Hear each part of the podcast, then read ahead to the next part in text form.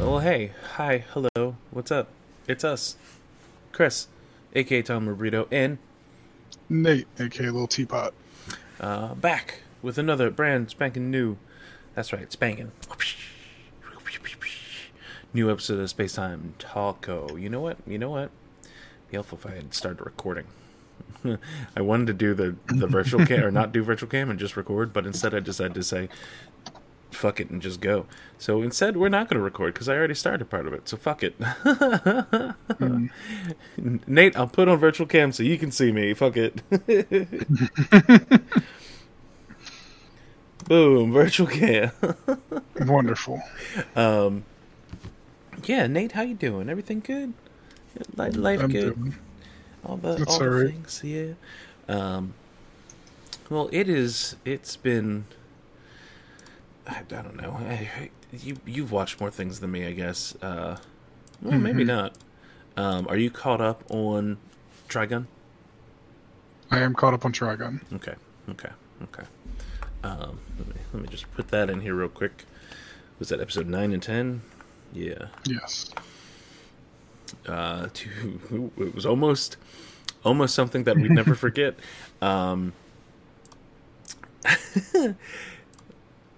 wow, hold on, you never mind. No, we'll get to that later. I'm just looking at what you played. Uh, there's one thing we both have played, and really we can just go through that from the beginning um, because it is one of the bigger release news things. So we'll kick. Uh, aha! Look at you. It's no context recommendations, but close. Uh, um, no P context recommendations. Uh, anyway, so this past week, um, uh, Capcom had a little, little showing kind of thing. Um, I'll be honest, I don't know if they really talked or showed anything else off. Um, I'm sure they showed some Street Fighter stuff. I think so. it's so Yeah. it's so sad that like they had I a mean- whole event and I don't think I've seen anybody talk about anything except for the the uh Resident Evil 4 remake dem- demo. Well, I mean, it's what people want to play the most. Like Street Fighter is out there and it's popular, but it's, I mean, as a fighting game, it's got a niche. I think RE4 was like when Resident Evil took off to like universal appeal. yeah. Oh, I keep forgetting it's not easy to fucking go through goddamn certain websites updated uh I guess navigation, I don't know. If you go to a search bar and you type in a thing, it shouldn't be only going to show you movies, entertainment, whatever. It it- her ha her ha um Yeah, I was just trying to find like a quick everything. Oh, here we go. Everything announced at the Capcom Spotlight. Um, we got Exoprimal release date, which is that weird dinosaur hunting game that isn't uh, Dino Crisis. Um, Yep. It's coming to all the consoles except for place or except for Nintendo on July fourteenth. Uh, Monster Hunter Rise Sunbreak, um, if you are a Monster Hunter fan, uh, is coming to PlayStation and Yeah. Xbox this April, April 28th. Uh, Ghost Trick, which was announced on the Nintendo um, live stream a couple weeks back, uh, is launching on the 30th. It's a remake of a, I want to say 3DS game. Might have been a DS game. I don't remember. Um, Street Fighter announced a new commentator, Hikaru Takahashi. Uh, okay. Um, new content coming to the Mega Man Battle Network Legacy Collection. Uh, damn. 499 patch cards that were exclusive in Japan. That's crazy.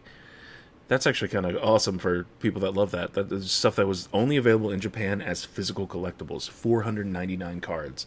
Um, hmm that one's actually kind of cool. Um, not a fan of those games because it's a, a one of those weird strategy lane game things. Lane, lane, not lame. Um, so yeah, that's really everything they announced. They didn't announce any fighters. Oh, they did announce um, Resident Evil Death Island movie will have Jill Valentine because I guess Resident Evil has maybe decided no more no more live action. We're just doing animated because those are at least passable. Just don't give your video game properties to Paul W. S. Anderson, and you'll probably be okay. yeah.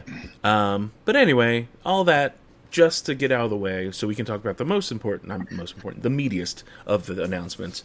Uh, Resident Evil Four remakes special demo. Um, it's just called the Chainsaw demo, which is a untimed. You can play through it as many times as you want. It's not like you only have however long to get through it. Um, but a untimed demo you can play through multiple times. There are multiple. Uh, I don't remember if you can actually choose the difficulty initially, but there is like a thing, like a RNG thing, where if you launch it randomly, it'll say, "Hey, do you want to play it on this weird difficulty mode?" Um, that you can't choose. You just have to keep starting it up over and over again. Uh, I guess that's like the super difficult mo- mode, aka the difficulty that I would never ever play a video game on. Because I like to enjoy things, Nate. I don't like to hate myself while playing a game. Do you ever finish? Uh, you're completely muted. What about now? Okay, you're good. Um, Sorry. I think you need a new headset. For some reason, that mute thing does not like you. I guess not. Um, oh, uh, I was about to say, have you? Did you ever beat Dishonored two? Did I ever beat Dishonored 2? No, I haven't beat Dishonored 2.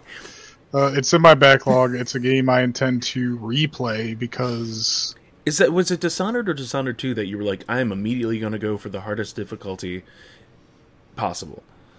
oh no, it wasn't the hardest difficulty. In Dishonored 1, I did a completely no non-lethal playthrough of the game, Yeah. Okay. which even on easy mode makes the game significantly more challenging because like if someone spots you, there's like a fraction of a second to take them down. Yeah. And that Um, that's that's why I say you play it on you play it once to get get the rhythm, and then you can go back and do it. Because I think I have. I know I did, and maybe not the full game, but I know there's a. I got the, like, completely silent assassin or whatever the fuck it's called on a couple of levels. Um, hmm I also got the happy ending.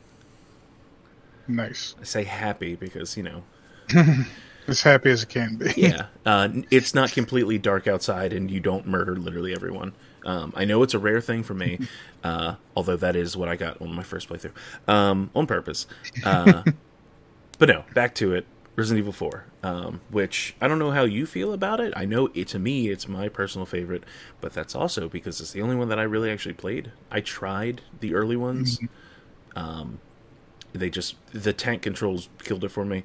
Uh, hmm and this was obviously the first real departure from that. Um, Yeah. yeah. What about you? Was Well- this was this always high on your Resident Evil list? I mean, it's high up there because RE4 is my favorite of all time.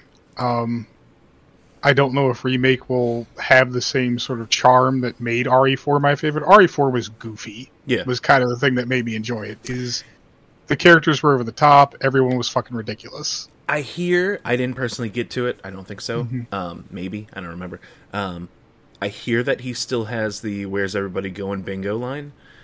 He does have that. okay. Um, He's got a lot of he's got a lot of jokes in the game. Um, there is there is that first level you play in the remake is sort of a very detailed recreation of the level you played in classic RE4 yeah. with some updates to it. Like the first house with the very first Ganado you meet uh, didn't have a basement in the original. It's just a single room shack that you kind of just went through, you killed that guy, and you cleared, you were done. Yeah. Now it they've updated it so that way you get a lot more atmosphere. You're introduced to the world a little bit more. Um, but when you get to the actual like village portion, that's a total recreation of the original village with Mhm. one secret area where you can grab. Actually, I found a TMP very early on in this demo and use that. I don't even know what that means. Um, it's a little submachine gun. Um, oh shit! Really? That would have made that a lot Yeah. easier. the um, and then of course the house with the shotgun. You can find that in there too. Um, but there is when I say it's a recreation, there was something you could do in the classic game that you can also do in this game. There's a barn with a cow in it, and there's a lantern over top of the cow. If you shoot the cow, it will light the cow on fire, which makes it run. And if anything's in front of it, it just demolishes whatever's in front of it. Oh, okay. Um, and Leon does have a voice line, which is "I'll bill you for the damages." Um, so they're keeping some of that charm in the original game. It's less. The remake feels more grounded and more atmospheric Mhm. than RE4 Classic. And it is running on Um, the same engine as uh, the other remix. The uh, the Yeah, was it just the RE RE engine? Yeah. yeah. Which- the RE engine, which I 100% from what I've seen, I, it looks fucking great. Um, oh yeah, Like, because I remember what it looked like back on the GameCube, and just this, Mm-hmm. I'm like, oh, look how shiny his hair is. He's using Pantene Plus. um, and it's it's also Just- disgusting and, and horrifying at the same time. Uh, no, it's extremely horrifying. But it's that sort of visual upgrade.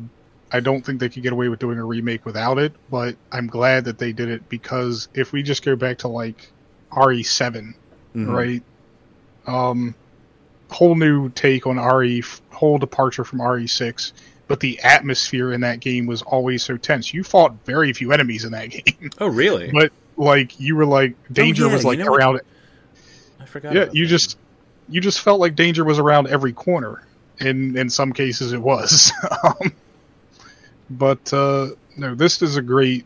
From what I played of the demo, this is just a great overall remake of RE4. I think people who were fans of the original RE4 are gonna love it. Mhm. And I mean, even if you want to try it, you can still download the original RE4 on modern consoles today. Like it's available. Yeah.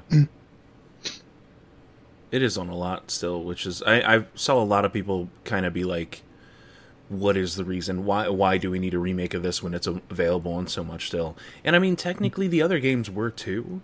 Um, Yeah. one, obviously, there's the the obvious answer of we could make money. Hi, we're Capcom. We can make money off of this. Um, hmm the other thing is like I like the idea of them bringing the classic or the the classic games. And again, that means one through four, nothing beyond that. Fuck that.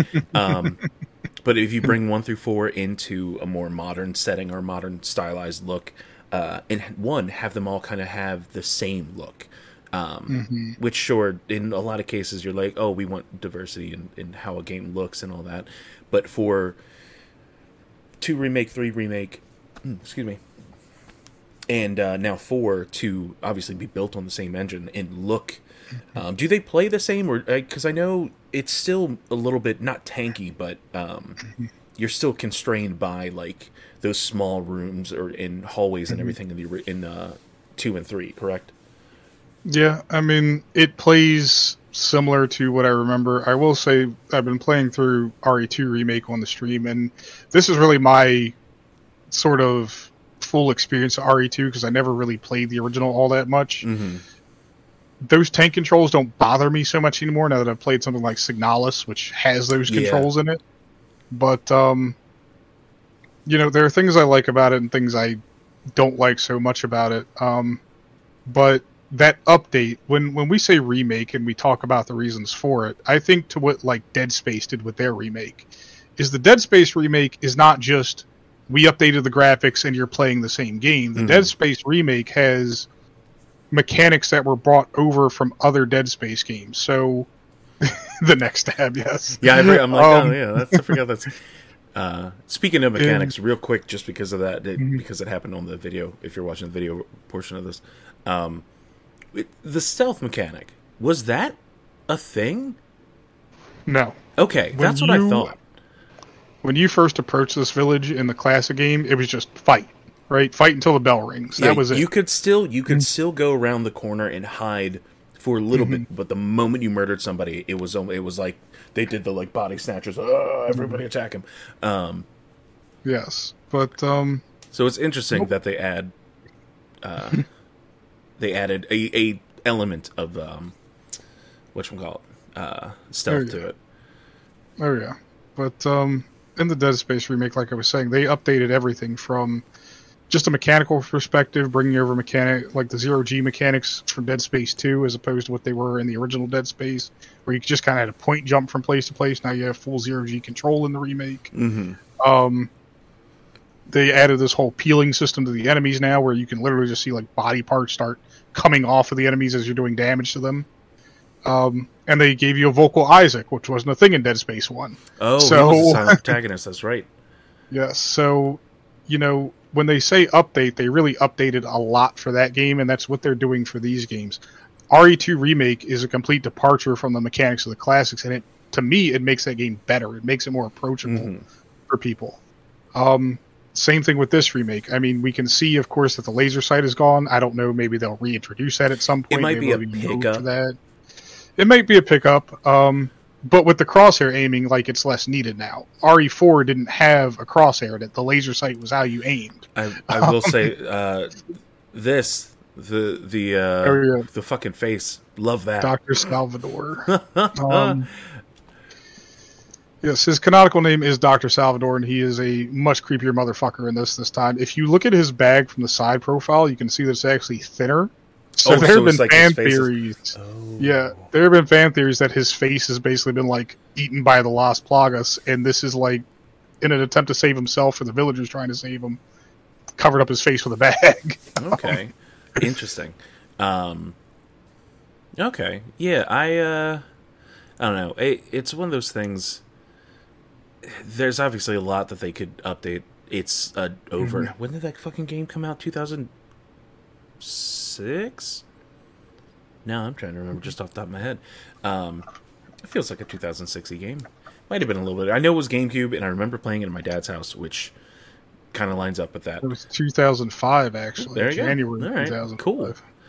um yeah it's one of those things where i one I, i'm not good at the game i know for a fact that i'm not good at the game uh two playing it with uh keyboard and not keyboard uh controller just a controller and nothing else i didn't even switch over to mouse and keyboard. I kind of wanted to. I probably should have.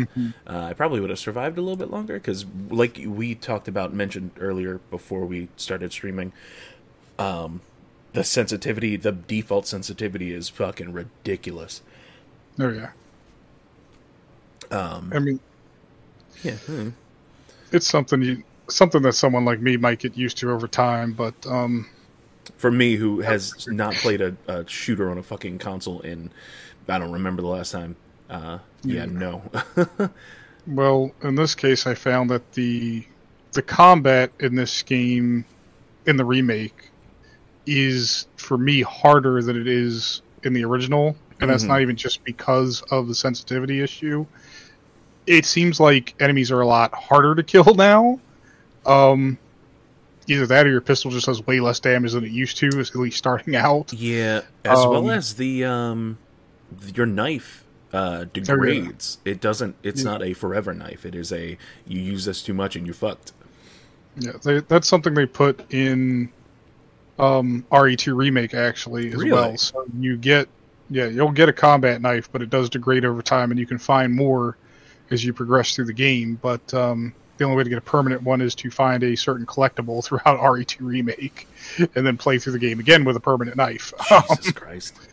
but the knife is what I like about the knife that they've done in RE4 remake is they've added utility to the knife um, that it didn't have before. In the original Resident Evil, it was kind of just a a way to open boxes and b a way to kind of like your last ditch if you were just completely sapped for ammo Mhm. during a fight.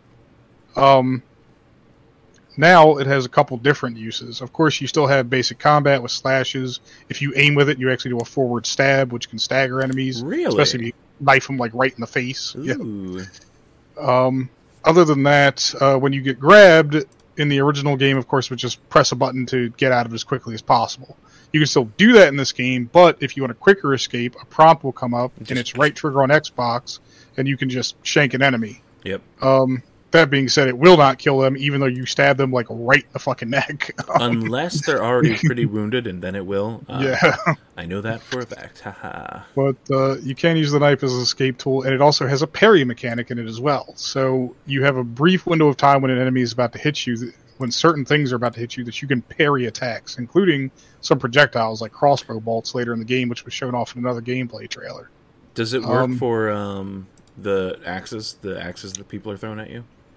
I think it works for the axes 'Cause I I know- know that it works for the chainsaw, which was a big reveal. Really? Yes, Uh, you I was say I know that it works for. I know you can still um, shoot the axes out of the air. Uh, Yep. and I only know that and remember that because both times I've ever done that are by accident. Um, I did it when I originally played the game by accident, and I did it in the the actual footage that plays that I was playing, where I straight up was like, "Boom! Oh, I forgot I could do that." Yes. No, there's they added a lot of the stuff from the old game, like location damage is still a very big part of it. Shoot an enemy in the leg and they'll kneel down, you Yeah. know, shoot an enemy in the head, you'll stagger them, of course, shoot them in the arm if they're carrying something and they'll drop it. Um and then, of course, the So- best part about Resident Evil Four is headshots. Sure, are great, except for the fact that every now and then they become giant te- tentacle head monsters. Uh, well you still have the, the Las Plagas in the game. And they brought back all the flashy melee moves that Leon is famous for. You do get to uh, stagger enemies in roundhouse, kick them in the face quite a bit. motherfucker knows CQC. Uh, So, yeah, I mean, all around it was a fun demo. I'm excited for the main game. Highly excited for the main game. I Yeah, need to it try looks- to finish RE2 before then. yeah, it looks fantastic. Um, are you going to play through RE3 as well? I might play through RE3. I have them both because I got them during a Capcom sale that was going on an Xbox um, as a bundle. The things that I've heard about RE3 Remake, though, a lot of people were disappointed in it because they cut a lot of the original game from RE3 Remake, so it's a much shorter game. Really? Um, yeah, that and there's things like I am not looking forward to the moment where I run into Mr. X in RE2 remake. Um, I had a hard time just dealing with Jack in RE7. Mm-hmm. I don't like it games where I don't, especially survival horror games where an enemy is just constantly pursuing you. Yeah. Um, I understand that it's supposed to add to the challenge and make you sort of think on your feet and stuff like that, but I approach survival horror from a s- kind of strategic angle where you know I'm mapping things out, I'm making mental maps in my head, and remembering where objects are and keys are. I need to unlock stuff, and having that enemy chase me all the time just means I have to do that that much faster and make that many more mistakes on my way there. Yeah. um, yeah, I like like I said, I loved Resident Evil Four. Never beat it originally. Um, played this demo. I'm like, holy shit, this is, looks great. Plays it plays great too. Um, besides, again, controller. I want to switch to. I would switch to mouse and keyboard if I were to play it more. And I'll be honest, the only reason I played it is so I could capture footage, so I could play it while we were talking about it during this podcast. Because I knew it was free. I knew it was pretty easy to get through. Um, and I didn't care if I did well because I knew I could get at least show I could show off the bigger house at the beginning, the town right from the beginning, re- the recreation of the town, the stealth edition, and um, I could trigger uh, Chainsaw Man. Um, doom, doom, doom, doom, doom, doom, doom. Um, that's what I need to do. I got to edit that footage and just have that music start to kick in as he's opening the door. Oh god! Look, it's scary enough fighting one crazy guy with one chainsaw. I don't want to fight a guy with three chainsaws. He actually Technically never five. I was has gonna say, mm. I was gonna say we have he has we haven't gotten there. The pub I maybe I can't remember if they showed off in the first season. They Um, do. okay. He fights uh, Mr. Katana in the first season. Oh, that's right. Yeah. Um, I hate I like as much as I love uh, that series. I still have not finished the anime, only because uh, because I've, I've read it all. So it's like I'll eventually get back to it. Um, but no, uh, yeah, definitely recommend it. It's coming out, I believe. Hold on, RE4 remake release date. By the way, how could, oh March twenty fourth? Holy shit! Yeah, it's Um, very close. Yeah, that's awesome. Um, and you know, hey, the, they put it out, and Xbox had to push back the release of um, Starfield. Uh, um, yeah, we're gonna just sprinkle random news bits because we don't really have news. There's nothing really, really massive. Um, So, like I just said, uh, Starfield did get pushed back until I believe September, maybe. Yes. Uh, actually, I think that's the old release date. Did they change it again? I thought they just changed it again. No, it still says September 6, 2023. That's what I'm seeing, but I could have sworn. Oh no, yeah, it was moved from the first half back to. So it was originally November 11th, which is you know 11/11, which is Bethesda's favorite release date for games. Um, then got pushed to the first half of 2023. Now it's back to the September 6th. Uh, and I'm telling you, it's probably because not not RE4. I'll be honest, it's not RE4 remake. I you know what it probably is. Completely honest, But Breath of the Wild. more than likely. It's just- Tears of the Kingdom got a release date, has a release date. That game is going to suck up everyone's free time. People that don't have a people that don't have a Switch will be hunting a Switch just to play that game. Um, so yeah, hopefully it does come out. Uh, along with that delay announcement, they did announce that um, Xbox will not have a E3 presence. They will be doing their showcase again on, I believe, I had all this stuff in my head. I got to write it down instead of using my head because you know doesn't really work. Yep, June 11th. I was right. Uh, Sunday, June 11th. Probably around the same time they normally do it. Um, it is going to be their normal big showcase with Xbox in Bethesda, uh, and following that up, they're doing an entire direct focused on Starfield, um, which I'm excited for. One, I'm excited for the whole presentation. I fucking love Xbox is always one of our favorites to watch. Um, Dave usually stays awake for all that. He usually falls asleep for the other ones. um, unless there's a new Yarny game. If there's a new Yarny game, he he wakes the fuck up. Uh, so that's the only confirmed date we have for a summer. I'm gonna say I'm calling it Summer Game Fest. Fuck it for a Summer Game Fest event because they normally partner with them anyway. Um, so you know, as it gets closer to the summertime, we'll probably get more announcements like that. Um, but hey, you know, June so far. Um, what else? What else you been playing, Nate? Uh, well, I finished Fable 2 sometime last night. Um, Fable 2 is Fable 2. It's very similar to Fable 1, with the exception that I could buy a lot of property, Mhm. which I did just to earn passive gold as I was playing the game. and at one time you could play multiplayer, or was that three? Uh, no, there was multiplayer in Fable 2. A lot of the achievements in Fable 2 are um, do this thing or watch another hero do it. Like, one of them is like, have a baby or be present for the birth of another hero's child. It's Um, fucking weird. yes, you can have babies in this game. Um, you can have a whole family in this game, really, if you want to. Um, Nate, that's not the weird part. The weird part is you get an achievement for watching someone have a baby. yeah. um, there's even an achievement for having. the achievement says have a debauched bedroom party with multiple participants. the game has an achievement for having an orgy. um, Okay. All right. but uh, but no, I started on Fable three, and first of all, the transition between the two just graphically is night and day. Fable two and Fable one look very similar to each other. Mhm. The problem with Fable two is they went for a more grimdark aesthetic because it's further in the future. The world is like yeah. Slowly industrializing, and bad things have happened between Fable one and Fable two. Um, but it's just it's not very interesting to look at. um, Fable 3 is much more interesting to look at. The pause mechanic in Fable 3 is ingenious. You don't actually pause the game, you just go back to what's called the Sanctuary, which is kind of your hub, and you can swap out equipment, you can get different clothing, do all kinds of things in the hub, freeform, just by hitting start on the controller, and then hit start again and go right back to where you were in the main game. Um, that and the whole sort of evolving weapons mechanic they added is pretty neat too. Um, I got all the gifts at the beginning of the game, I guess because I had some DLC for it that I didn't know about, and some Oh, of those wow. gifts comes with comes with weapons as well. The problem with those weapons is the two weapons you were gifted, a hammer and a rifle, require you to do very evil things to upgrade them, and I don't want to play an evil character right now. Come on, mate. You Um.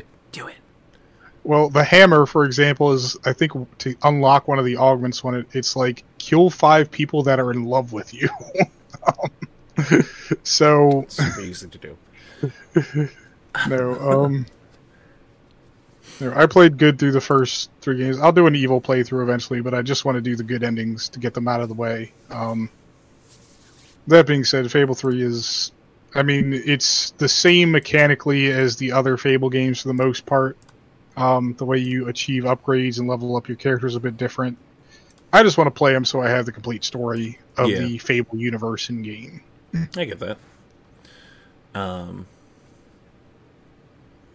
I'm trying to remember if I played three. I I know I played some Fable. I'm not sure how much Fable I played. Uh, Well, But when it com- Fable 3, you you do a revolution and then you run a kingdom. So Yeah. um, but yeah, but you got to run a kingdom. I prefer to play the games where you just get to run around and do the murders. Um, Sure, you can still do that while you're running the kingdom. Oh, okay. Maybe, maybe, maybe I'll give it a shot. Uh, I, speaking of older games, um, on stream actually. Obviously, we had talked about it. Uh, my original plan for last week was to play one of my favorite games from my past, the past, the history, um, from Game Boy Advance, uh, being Golden Sun, and turns out my my Game Boy Advance was not working correctly. Um, so I had to instead bring out my Game Boy Color and play uh, some other games. So instead, I decided, you know what, fuck it. I love Super Mario Land 2, uh, Six Golden Coins. Um, it is a game that I played so many times. It's a game that Kim's played so many times. I literally have a physical copy of.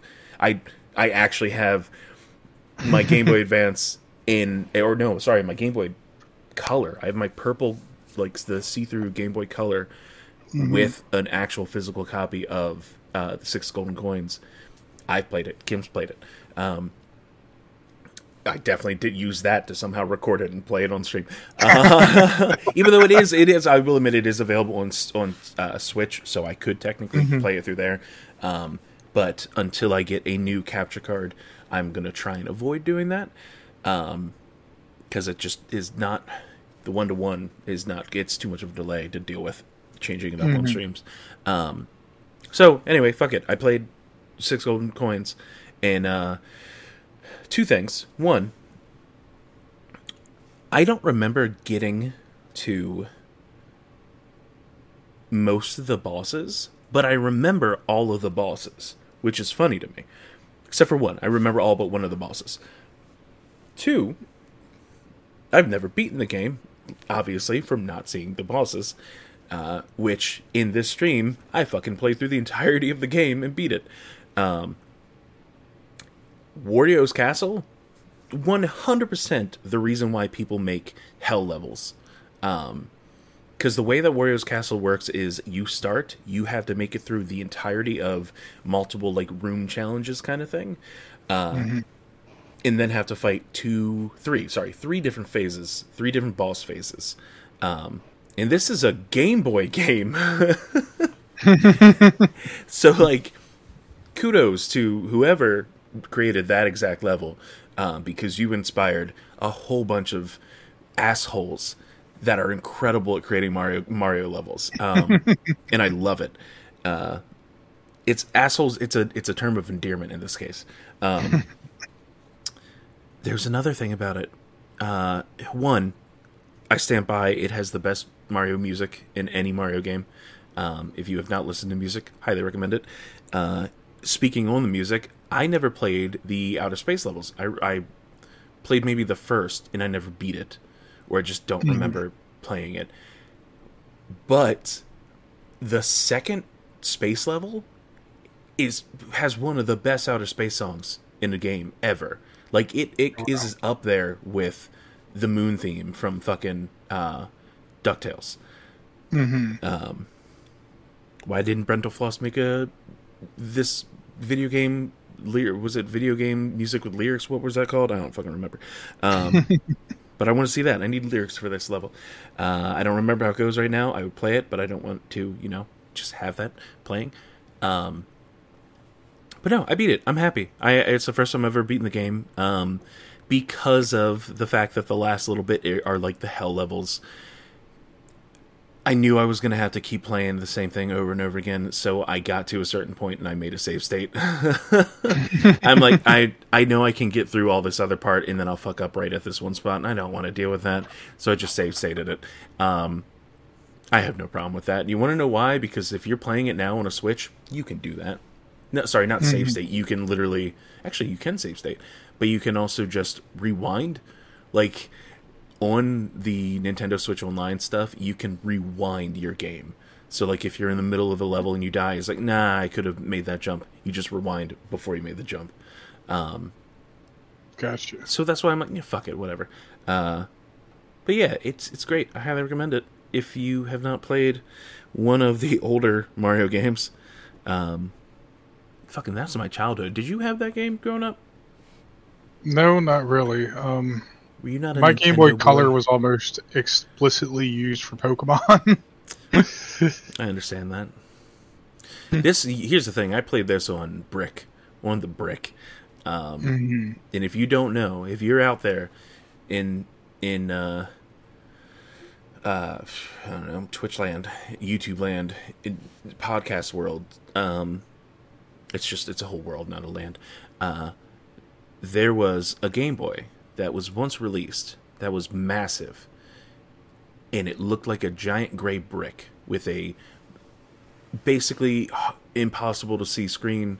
Um, that we played the shit out of. We played so much time. We had lights as close as they could to the screen without burning ourselves. Sometimes, depending on if it was a desk light that got really hot, we would also burn ourselves. Um,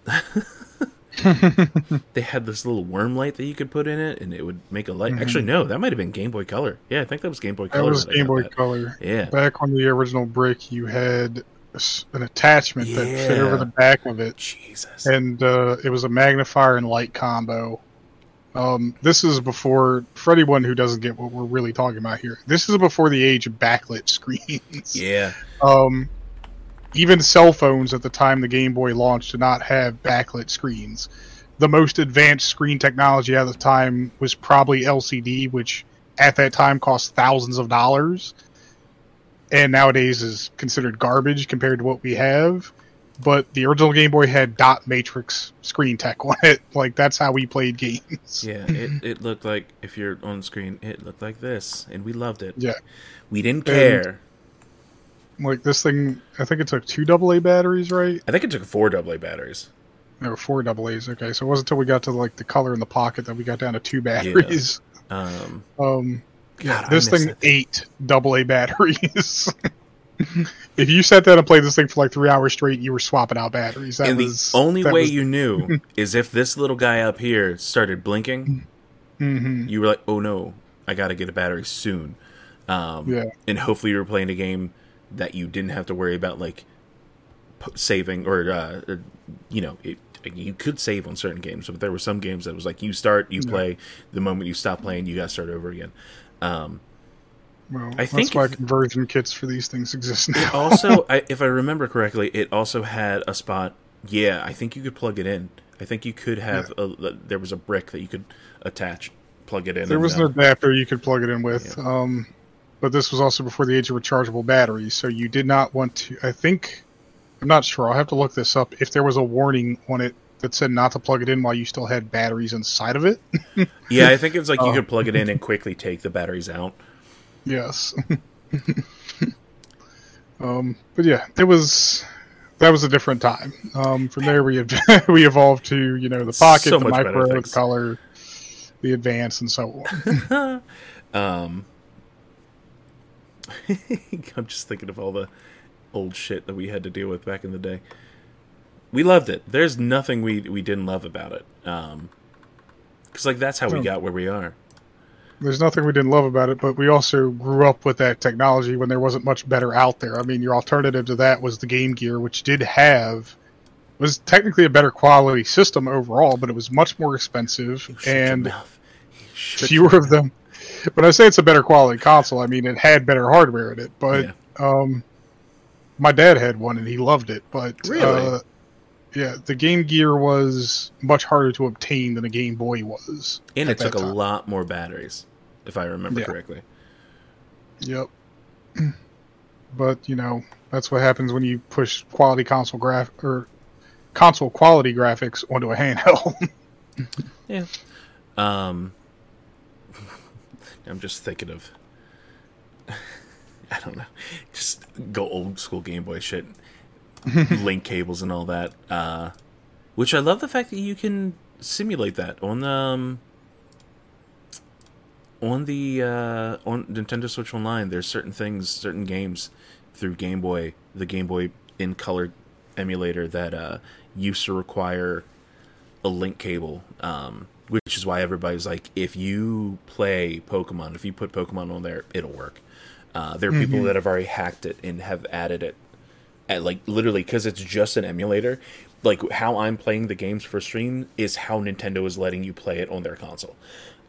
Mm. Um, so people have uploaded the red and blue games to the Nintendo Switch Online emulation and have just been able to play completely normally, like doing the the fake transfer cable and all that, link cable and all that, um, mm-hmm. which I think is hilarious.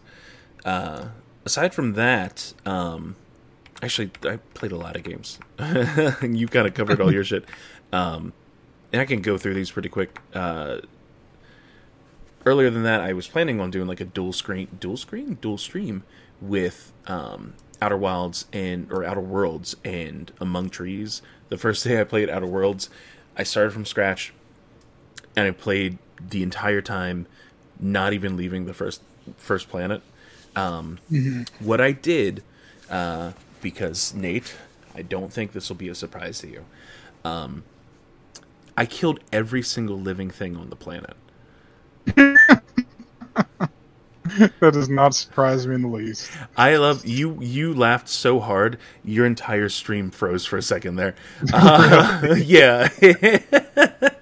um, I mean, I'm not surprised in the least. We have been through this. So you play I, games like a genocidal fucking maniac. Because I played it like like the first time I ever did. I got the gun. I'm like, oh, I'll patch it up, and immediately he was like, "Here's a gun, help me." I'm like, "Yeah, no problem, man." Boom, right in the head. Um,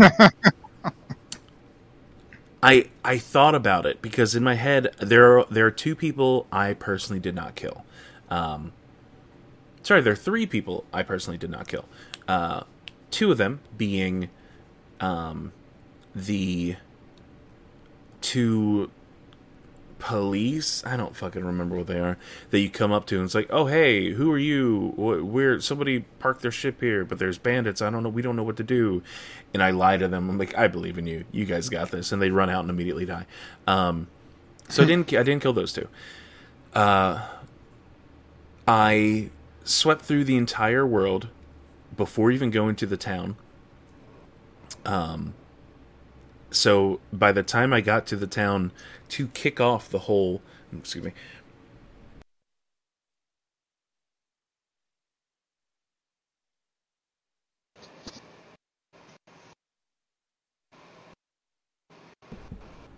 Sorry, uh, to kick off the whole. Hey, you need this power cell. Choose to help us or help the uh, people living on a definitely normal new town where people are being safe and being energy conscious and not growing plants from dead people. Um, that town was gone. They had already been murdered. Um, I did do the mission. I did do the mission so I could at least kick it off. And I'm like, where she's like, "Hey, go find this girl that ran away." I'm like, "Yeah, I got you." Um, I don't know if I went back to kill her. I just had a realization. I just that was two weeks ago. I I might there might be one single human being left on that planet. This is what Chris is worried about. Is I didn't genocide the entire population of the planet. so what makes it better? Better? Worse? I finally get to the town. Obviously, nobody's mad at me because I haven't done anything to make them mad at me yet. Because um, from their eyes, I've killed only bad people in the other town um, that they don't care about go up, have that whole one-on-one meeting real quick where, with the guy. And it's like, hey, you want to do that thing? I'll do the thing, but you got to do this for me. Blah blah blah blah. And I'm like, yeah, yeah, yeah sure. Um, and then it's you know, it just ends the cutscene. He stays in the chair. The first companion you have the option of having is there in the other chair, and he's got like security people. I walk up behind him and just take him out with a shotgun to the head. uh, and immediately, the companion's like, "How could you? What have you done?" And I'm like, "I whatever charisma or whatever the fucking stat was." I'm like, "Ignore me." Be my friend still. And she's like, okay, cool. And then proceeds to murder everyone she's ever lived with her entire life. Um, like so not only not only are you a homicidal is that maniac, indoctrination, Nate? I believe so. You were turning other people into you. Stop. I played Outer Worlds in a very wholesome way. You decided to walk in and not only just kill everybody, but make the rest of your crew a bunch of killers too. um, I mean, hey, Rick didn't know what he Rick didn't know what he was doing when he released me onto the world. Uh, Because that's he that the doctor guy is is like some weird mashup between Rick Sanchez and um, Peter Capaldi. Mm-hmm. Yeah, and I support it. Um, yeah, so I got to the end, you know, did that, and uh, I ended the stream. I actually ended the stream before I left the planet. Um, but I ended up recording me finishing off the rest of the planet so I could tack it on for the uh, the stream VOD thing. Um, mm-hmm which was me just killing off the last couple of things, you know, the stragglers. Uh, um, which, hey, if nobody knows my gameplay style of things like this, there is a wonderful clip um, or clip video highlight reel on uh, our YouTube from Extra Life last year of how I got through the tutorial level of Hitman. um, it's very different, very different from how Nate and, and Lou played. Um,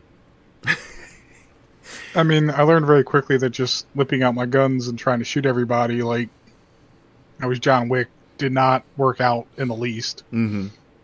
Uh, um, the most the most successful way to murder people, Nate, is uh, fucking just walking around with a fire extinguisher. oh no! I, never mind. I don't want to spoil it. Go check out the video. It's linked mm-hmm. down below. I'm now going to make that a thing. I wish I could have a video pop up, but I, we don't have the ability to do that. I don't think. Um, oh my god, it's such a funny video. Uh, but yeah, Outer Wilds, whatever. So the next day, I'm like, okay, you're not going to play any more Outer Wilds. Let's hop into Among Trees, which Nate, I don't know if you've ever heard of this game. Um, Among nope. Trees is first person survival, uh, pretty peace. Excuse me, pretty peaceful. You still have to get food and water, um, and sleep, but you really don't have any outside um, forces coming at you. Uh, all you have mm. to worry hmm. about is if you're trying to collect honey, you're going to get stung a little, and uh, the chance of running into a bear. And let me tell you, uh, my goal when I played was I was going to play until I somehow got murdered. I was going to play continuously until I was murdered by a bear. Um, and I think I got a good bit of time through before I got murdered. Um, which I then was like, you know what, I'm I got to end. Uh, this, that's it for the stream.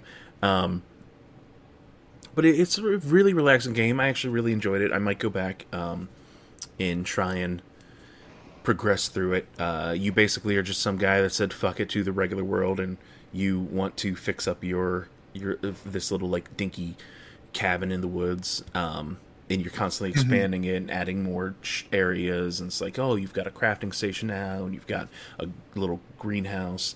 Uh, it's a really cool idea, really cute idea. Um, the downside to this game is it's basically a dead game. It is.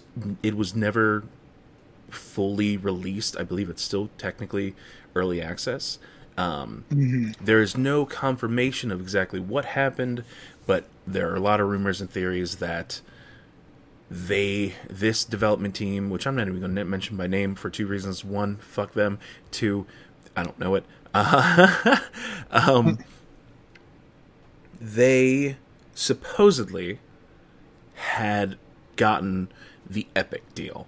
Um, Mm. somehow or possibly they they were reached out to by Epic uh, to come either join one of their companies or just make games for them exclusively, and um, that resulted in them basically being like, "Hey, here's a patch in the en- at the end of 2021," and literally have done nothing to the game since. Um, in like if you go into the comments and forums for the game itself, it's just a whole bunch of people being like "dead game, dead game," um, in actually meaning dead game, not like Overwatch Two had a bad patch, so fuck it. Uh, um, and it sucks because it is such a relaxing, like it is one of those kind of survival games that I could get lost in for hours. Um, and there's even actually a difficulty where you can turn off bears. You don't even get attacked by bears. Um, and I'm like, that's such a relaxing game, and it would be so much fun to, like, one, if it was multiplayer, like you could have friends in you're building the the cabin out. I thought it would be cute. Um, it's just so relaxing, and I'm like, this is perfect. If I ever want just a chilled stream where I can just talk, um, but it's dead, so I'm like, maybe I'll go back to it. Who fucking knows? Uh, but the last game, this this has been on my list for a while, Nate. It is on our favorite thing, our favorite promotion that we don't get paid for. Um, fucking Xbox Game Pass, Xbox Game Pass Ultimate. Uh, new, not not a game from the developers of Inside or Limbo. Which fuck me trying to remember the the game name of Limbo took like three hours when I was playing this game. Um, Mm. but in that vein, very much like you're just walking around solving puzzles, trying to survive. Um, also, very, very fucking weird at certain points. uh, but I played uh, Somerville, which literally had been like installed since day one, and I just have not played it. Um, Mhm. Knowing my luck, it's probably coming off of Game Pass like pretty soon. Let me see. Somerville Game Pass end date. Do they have those? I don't think they do. That'd be cool if they did. It would be cool. It's still I mean, there. one of the games that I was playing that I haven't finished, which was Guardians of the Galaxy, is leaving Game Pass. But Today, right? Today's the last day, or was it yesterday? I think it was yesterday. It, to me, I was like, oh well, I haven't finished that game. But also, like, if I really wanted to, I probably would have by now. um, that sucks. I, I've heard so many good things about that game. it's not a bad game. It's just the gameplay loop is crazy repetitive. Hmm. Um, to the point where it's like, oh, special enemies show up. You got to use certain elements on the special enemies because they have different shields and so on and so forth, and combo your special abilities together, do more damage, and you just repeat that process every encounter over and over again, Okay. and it never changes. I think it's mostly the story that people really loved about it. the story is the story is great. The story is wonderful. Um, Uh, but I just couldn't. I couldn't get through it. yeah. Well, so the story for Somerville, I don't think I could tell you. It is a Why? very it no, it is a very weird game. Um so obviously in Limbo and in and in uh Inside it's a little bit not even straightforward. Inside is a little bit more straightforward. Limbo is just like are you dead the whole time? Who fucking knows? Um cuz the fucking game's called Limbo. Uh Inside obviously you are just a kid immediately on the run. Um but you never really know exactly what is going on in his life, uh, even if you kind of go through both all the timelines or all the versions of the game where you can change how it ends. Um, my favorite is when you end in the giant uh, limb meatball. That's my favorite ending of that game. Um, Somerville starts off. You think it's just like a alien invasion-y game where like your kid and your wife are just there and like you see you immediately play as the kid. It kind of the kid is like the tutorial where it's like hey this is how you control. This is you can see when things need to be interacted with because we'll give a little bit of like a hint of color kind of thing. Um and like the kid is walking around when there's like alien lights showing around noises the door is shaking. Um so when the kid gets stuck in a trash can it's it's adorable it is actually kind of adorable what happens uh, it immediately wakes up the the mom and dad the mom and the baby walk off. You go to presumably feed the dog. I'm. I'll be honest. I may have accidentally skipped something right at the beginning. Um, Mm-hmm. but all I know is that I go into the basement, and then in the basement it gives you the prop prompt to reach out and touch something. You touch that thing, and from what it looks like is you die. And the wife is there, and she's sad, and the baby's there. The baby doesn't know because it's a baby. Babies are dumb. Um, but I'm like, oh shit, this starts with you dying. What the fuck happens? And then it cuts to you being alive, or you passed out and waking up, presumably years into the future. Um, but as you progress through the world, you're not exactly sure how long it has been. Um, and it's it kind of makes you question everything that go that's going around or going on around you to the point that like you go through certain things in this game and you don't know what is real and what is not and i kind of love it um i don't want to go too far into it in like certain mechanics i can say there's really interesting mechanics that you you gain as you progress but I don't want to go into the story because one, it is a it is a relatively short game. I beat it on stream. Um, not only did I beat it on stream, I went into thousand pointed this game on stream. I almost a thousand pointed it my first playthrough. Um, turns out that there are six endings, so you technically couldn't do it in one playthrough.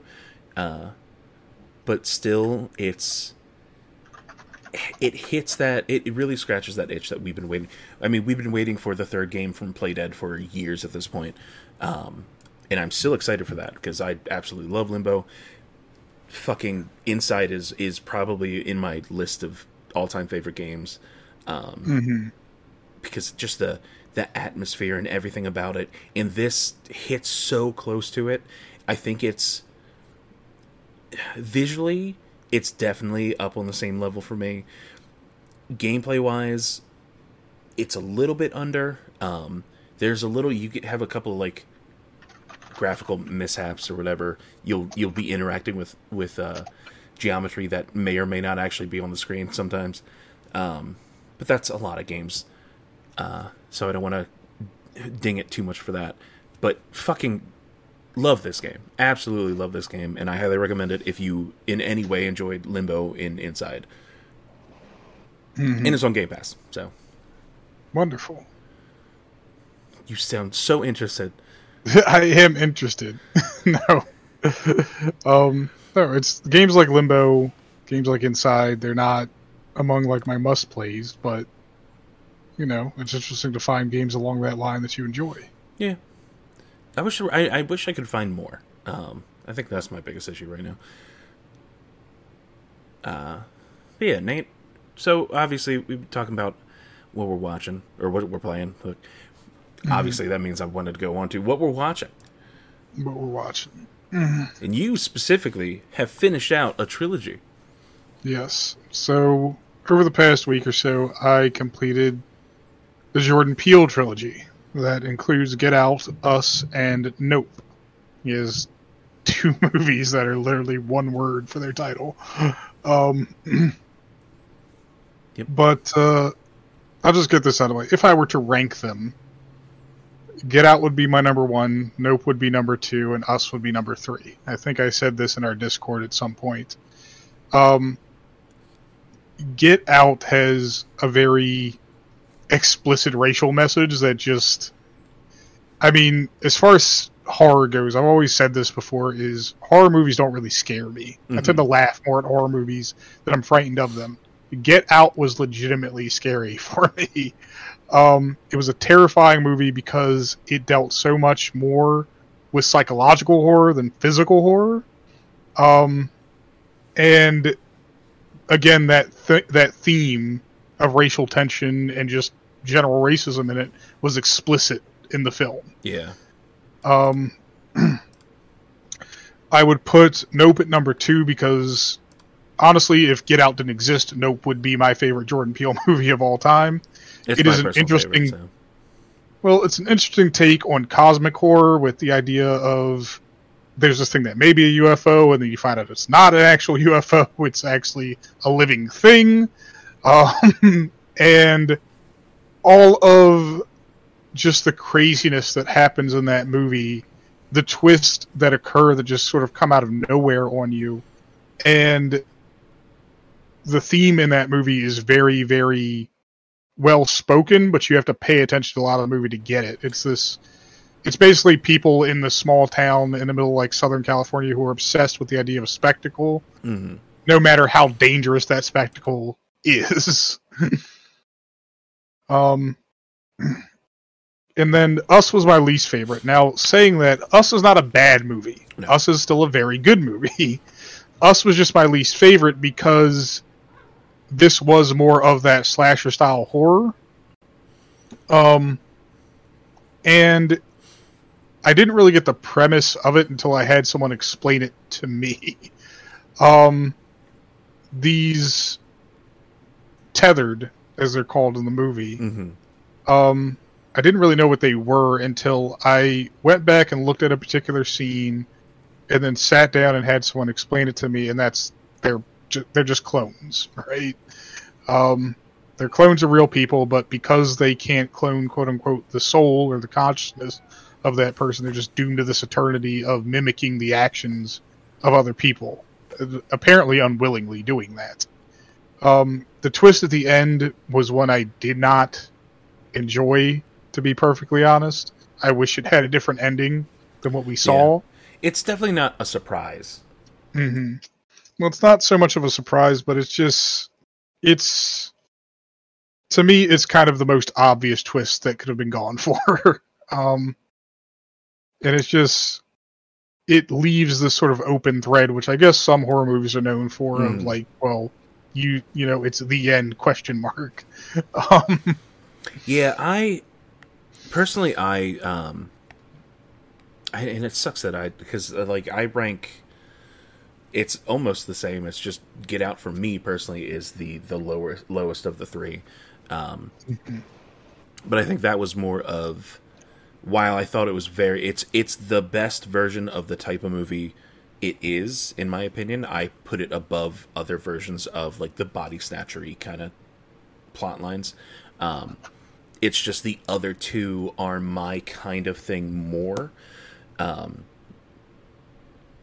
especially Nope. Nope is 100% without a doubt my favorite. Um, But Us, for me, there's something about. Um, and I mean, people always talk about it the whole, like, why is the Uncanny Valley thing unsettling for us? It's.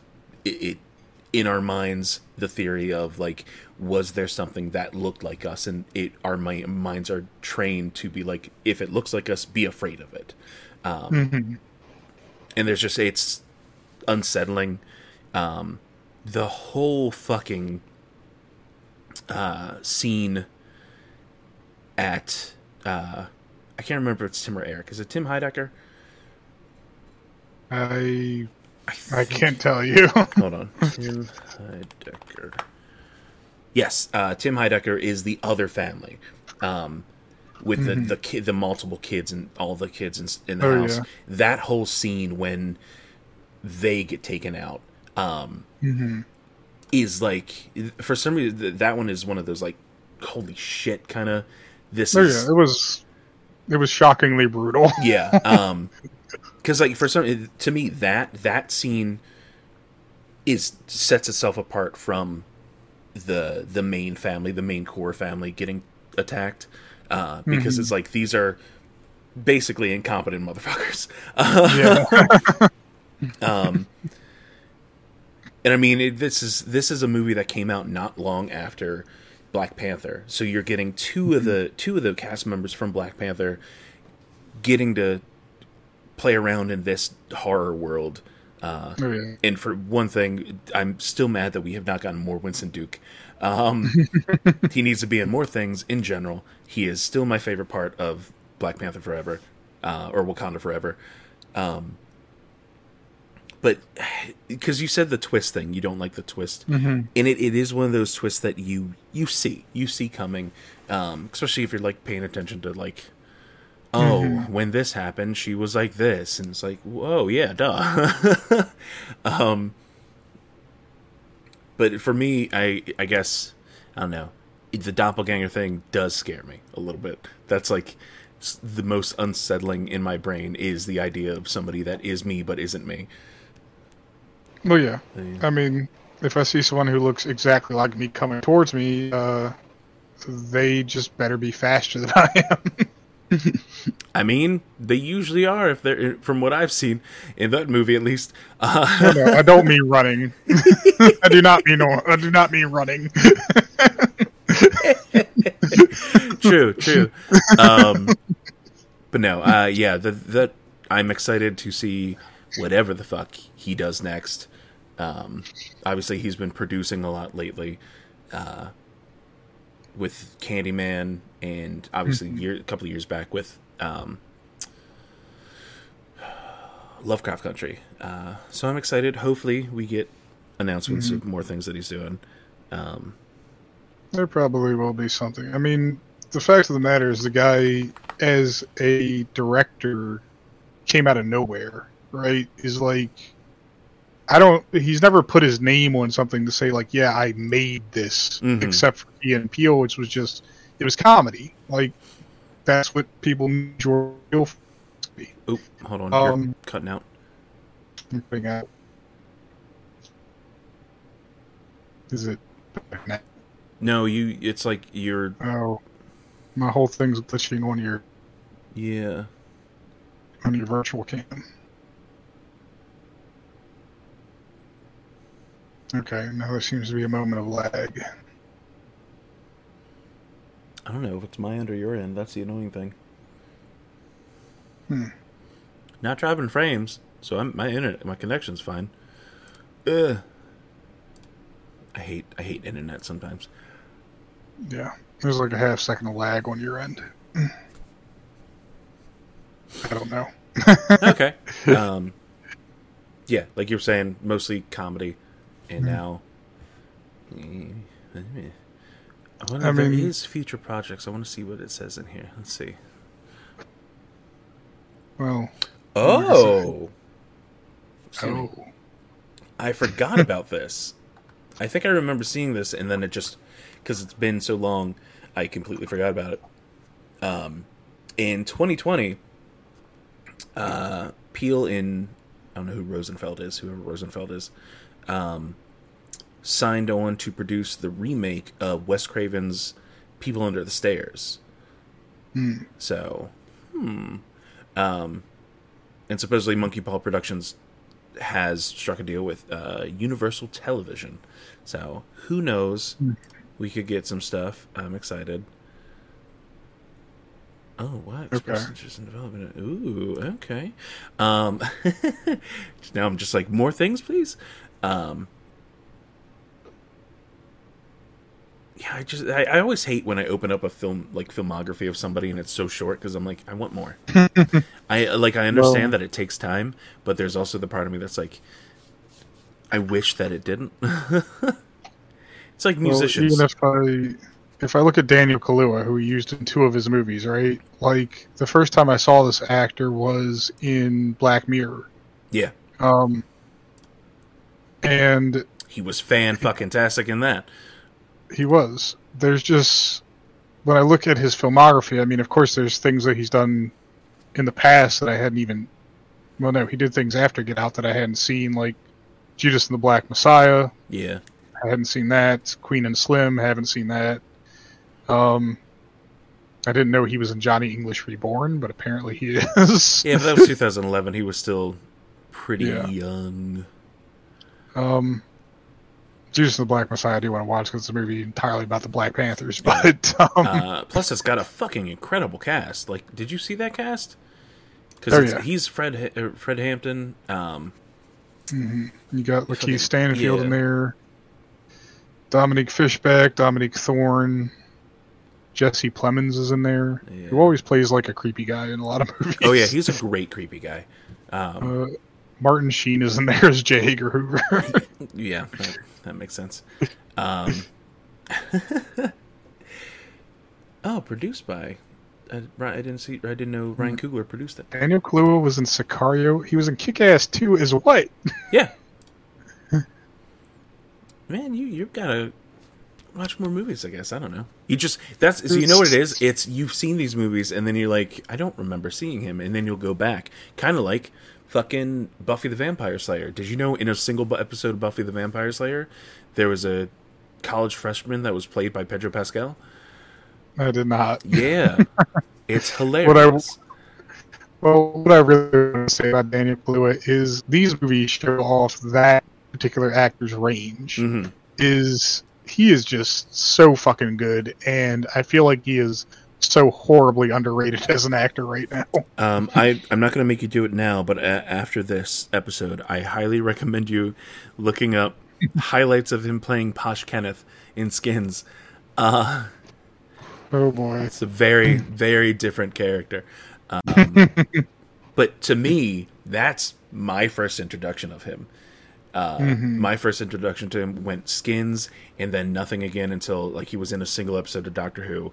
Um, but the Fades, which I personally love that show, very upset it got canceled. Literally six episodes because fuck British television, right? Um, Which happened right around the same time. I can't remember if it was before or after uh, Black Mirror happened. Um, so yeah, hell yeah. Uh, he's done a lot lately, or not lately, but he's been. I mean, he's fucking playing Spider Punk in the the Spider Man movie, in the new uh, Spider Verse. Yeah. I don't remember where we were. We were just so off topic about talking about how much we love Jordan Peele and uh, Daniel Kaluuya. uh, Well, we finished up with Jordan Peele's. oh, you know what? Hey, I oddly enough had technically a, th- a segue by talking about Pedro Pascal.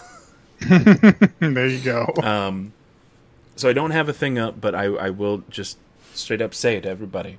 Spoilers. Straight up spoilers from Mandalorian episode or chapter 17 and 18, I think. hmm Also, the first and second episode of season three.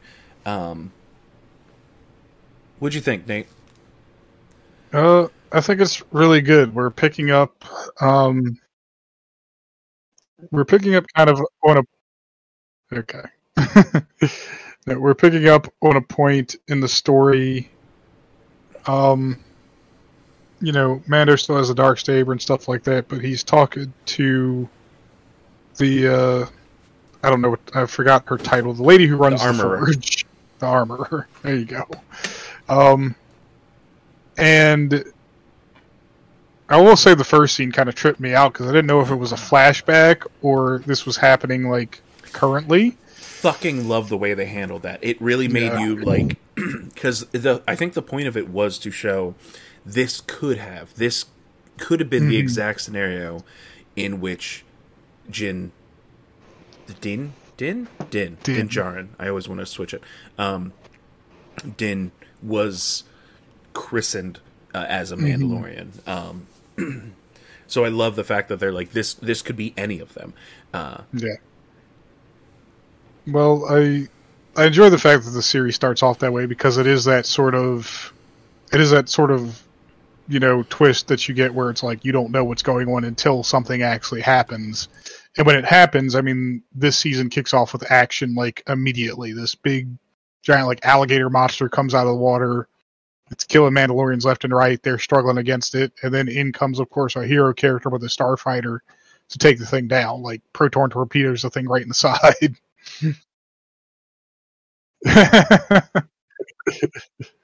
but uh, I mean, as we progress through it, this is the beginning of Din trying to redeem himself in the eyes of this of this cult of Mandalorians that he's a member of, um, which I appreciate. It's very much showing us that Din, from childhood, has been indoctrinated in the way, and despite other Mandalorians literally telling him to his face like this is bullshit, yeah.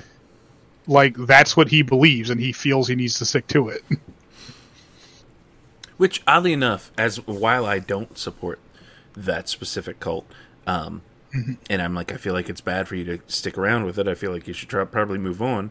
Uh, I like the idea of uh, when he sees the other Mandalorian, the Mandalorians remove their helmet and go about. However, um, he kind of it's not. This is obviously from last season.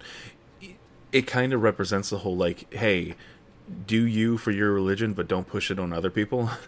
and Yeah. like he, I feel like handles that better um, Mhm. than Bo-Katan. Bo-Katan, uh, really any of the other ones, like the other people in his sect or whatever, Mhm.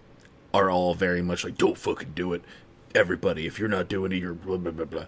Um, and then Bo-Katan is very much like, stop doing that. You're stupid. Um, I'm like, come on, he's just trying to live his daddy life. Well, I think I think Bo-Katan actually handles it pretty well. The fact that she's learned to tolerate it, she still makes those snide comments here and there. We say tolerate it. Well, what was she about to do in that second episode? I don't know. I mean, at the same time, though, it's not like she's not like waging war against this Yeah. other faction of Mandalorians, right? And that other fat. it, for the most part, Din is like, okay, you took your helmet off. You're not going to pay attention to what I say about that, so just do your own thing, I guess. hmm Um, no, the second episode is where we kind of get more into the story, and I'll just jump right to the middle of that episode because the part that I appreciated the most, but the part that also terrified me, is Grogu having to go on his own Yeah. all the way back to Bo Katan. Um, Which I think they did a good good uh they did a good job. in the in the first the first episode of the season where he's obviously you hear him it's it sounds more like if you're not thinking of it in this context, it sounds like he's just narrating everything he's doing. Um, which, you know, technically he is. It is a lot of technically exposition. But at the same time, it is him teaching Grogu the entire yeah. time. It's like, dude, this is this is where we are. This is where Bo Katan is. All these things that like Grogu is obviously paying attention to because motherfucker made his way. Oh yeah, I mean it's a word I've brought up before, but I'll use it again. It's a diegetic way of explaining things to the audience. Is it stays in universe and the words are being said to another character, but it's very much for the benefit of the audience. Um, and I appreciate that because a large part of Star Wars is that world building. yeah. You have to have that there, or things just stop making sense in Star Wars. Um, I I- do love. I will just say on one note, I love the sound design in this season so much. It's so great. Um, the feel- first time he's, I had mentioned that the N1 that he has is a muscle car, Mhm. and the first time he starts it, you can hear V8 noises over top of the engine. Yeah. I mean, it specifically has like the hot rod engine in the Oh, yeah. front look to it. it's got like an exposed carb on top of the fucking starfighter. Like, like you can't use that in space. There's no air for that thing. But Space Air. You don't know. This is the future, Nate. You don't know what's actually happening. it's not the future. A long time ago in a galaxy That's far, true. far away. it's the past. well, if you think about it, it by the time travel or space travel is weird, Nate. Because is it a long, long time ago? Just because it took so long to get? I don't know. I don't know. I mean, hyperspace kind of fucks everything up because time dilation and all that shit. But whatever. I will say when Doctor you Who just it took the best approach to time travel. We don't fucking care. You're here now. Yep. Um, yeah. Yep. One hundred percent. Uh, they even explain away paradoxes in most cases. Um, but no, I I do love. ah, there are certain things I can't say because Kim is in the basement and they have not watched certain things. So there are certain parts that have happened in the first two episodes. Specifically, I think it might have been the first episode. The space whales. yeah. The space whales, Nate. I saw that and I freaked the fuck out when I saw it. Mm-hmm. I'm like, this this has to be confirmation that Ezra is coming back. I mean, we already know that because they they cast. Well, but- we know, but like the fact that they're hinting at it, that they're showing us things.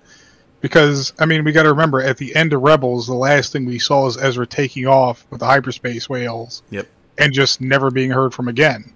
So to know that there's one of the questions has always been up in the air is Grogu destined to become like the next Jedi in this New Republic universe? And now we know that there is another Jedi out there. Yeah. And the way that this has always gone is okay, there's a Jedi and it trains, you know, another Jedi, and hopefully they grow into a new generation of Jedi. But in this case, Grogu is getting that instruction Mm-hmm. and teaching and experience from Din as well. And the interesting thing about things like the dark saber is that is canonically the very first lightsaber ever built.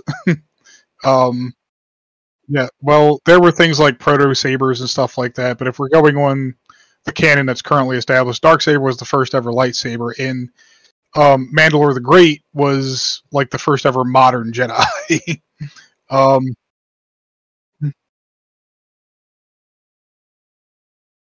mhm. Yes. Mm.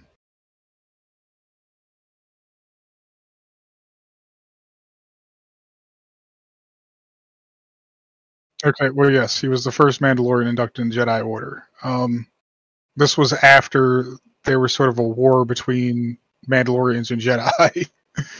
um, well, it's actually one of the reasons Mandalorians use flamethrowers because they're notoriously hard to defend against with a lightsaber.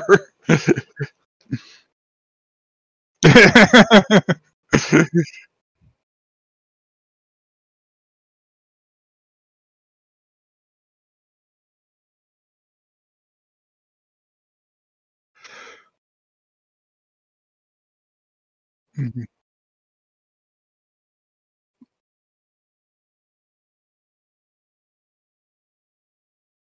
I forgot I muted because I was coughing. Um, I don't know how much of that dark saber thing. Dark saber, not actually the first. Who knows?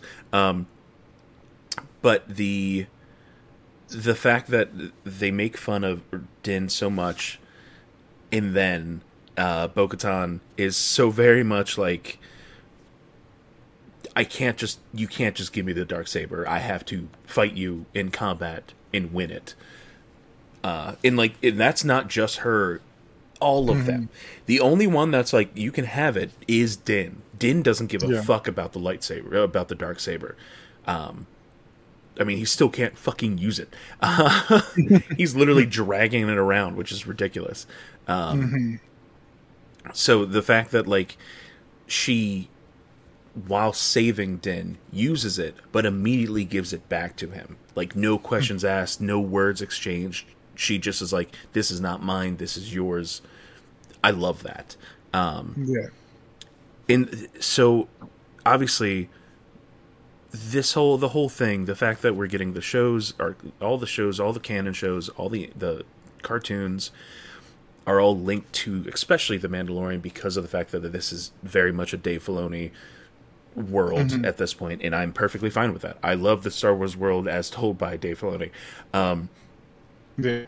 but the fact that Dave Filoni is, or he is part of the reason why this episode, the second episode, ends with the first ever appearance, canon, I guess, appearance of a creature that is just of legend.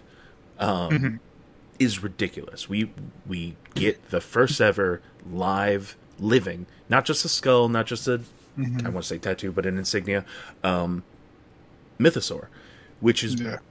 and I mean, if you watch that episode, if it's like, hey, previously on, and they specifically show off that thing, um, you know it's coming. And it was kind of like when that happened at the beginning, I'm like, are they gonna? And then they kept talking more and more, and they just said the name over and over again. I'm like, are we gonna fucking see it this season? And I'm like, is it this season or is it just at the end of this fucking episode?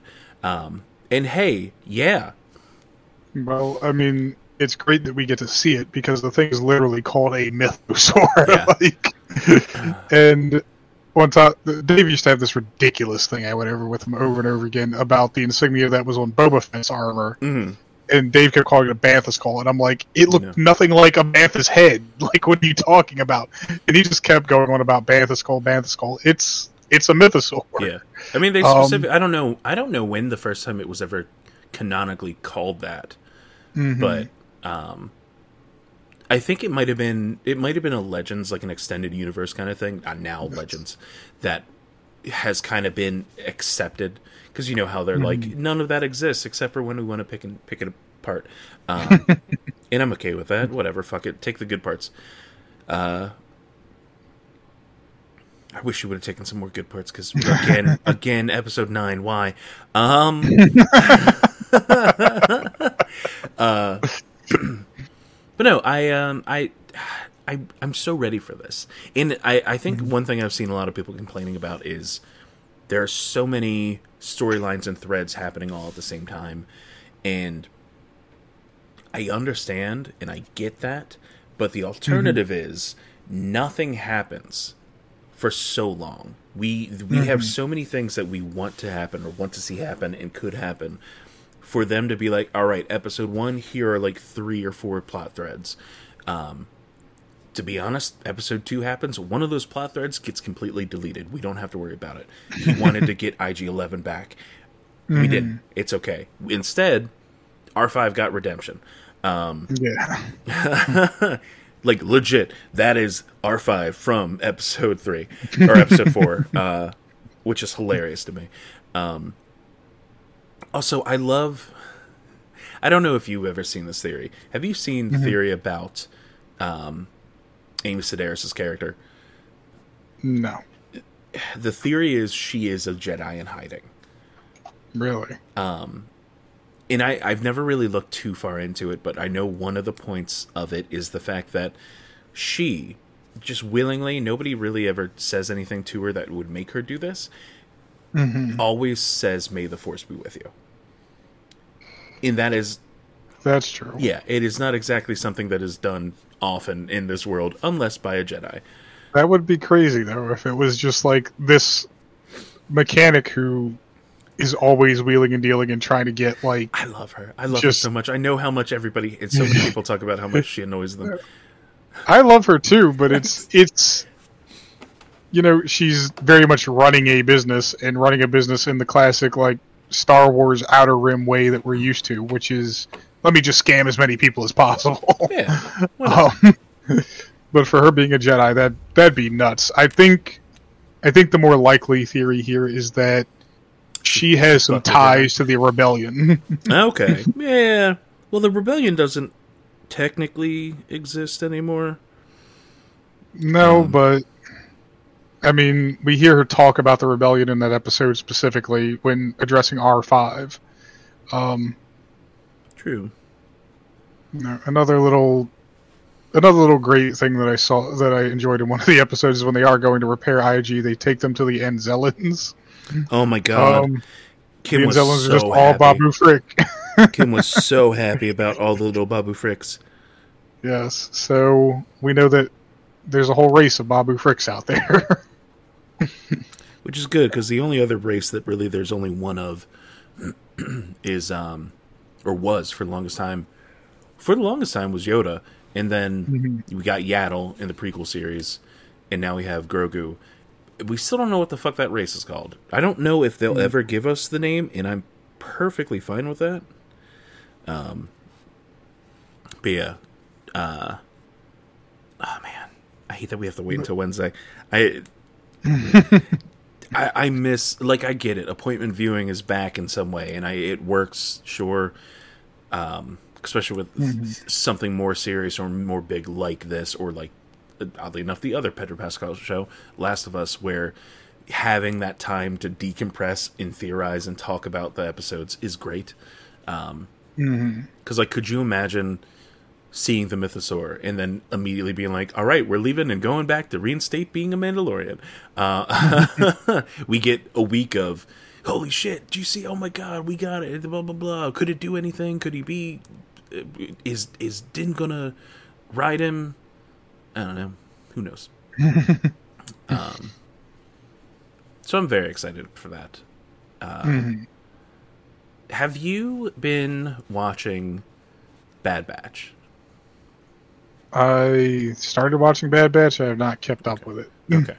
Like you're like first season or Oh no, I'm I'm into the latest season. Okay, I just haven't okay. I kept couldn't up remember, yeah. season. all right, then I won't go into it. Um, what I will say is I am, and I think I tweeted. Yeah, I tweeted about this. I am getting tired of uh, people calling Star Wars episodes filler, like episodes in between technically the overarching storyline filler. Um, Filler can only be used, should only be used for something that's being adapted. Um, like obviously anime. Anime, there's filler episodes galore. Everyone's favorite Naruto. So many fucking episodes of filler. Uh, Bleach, so many episodes of filler. Some are actually pretty good though. Um, that's personal opinion. Um, the fact that there are people that are like, oh, this episode of Bad Batch or of Clone Wars or Rebels is a filler episode. I'm like, this is an episode of a show that is expanding an already. It, it, it's expanding a universe that one needs more expansion, in my opinion, because things are still way too fucking Kevin Bacon number to the fucking uh, Skywalkers. Um, Yeah, Cooper. Oh, Cooper says we got to hurry up. Um, but yeah, uh, I I love the fact that in we get so many episodes that are literally taking something as small as like, oh hey, here's a pod racing episode, but now here's a whole other sect of characters that could be then explored or revisited, or Mandalorian. The fact that we have those pirates. Um, there's a current theory that that pirate, that fucking uh, swamp thing looking guy, isn't gonna. He might come back in Mandalorian, but he's actually going to play a bigger part in the next series um, coming to Disney Plus, which is. I think it's after Ahsoka. Might be before or after. I don't know.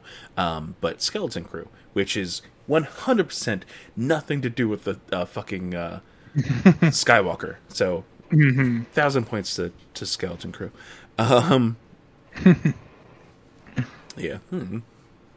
No, I'm. I am.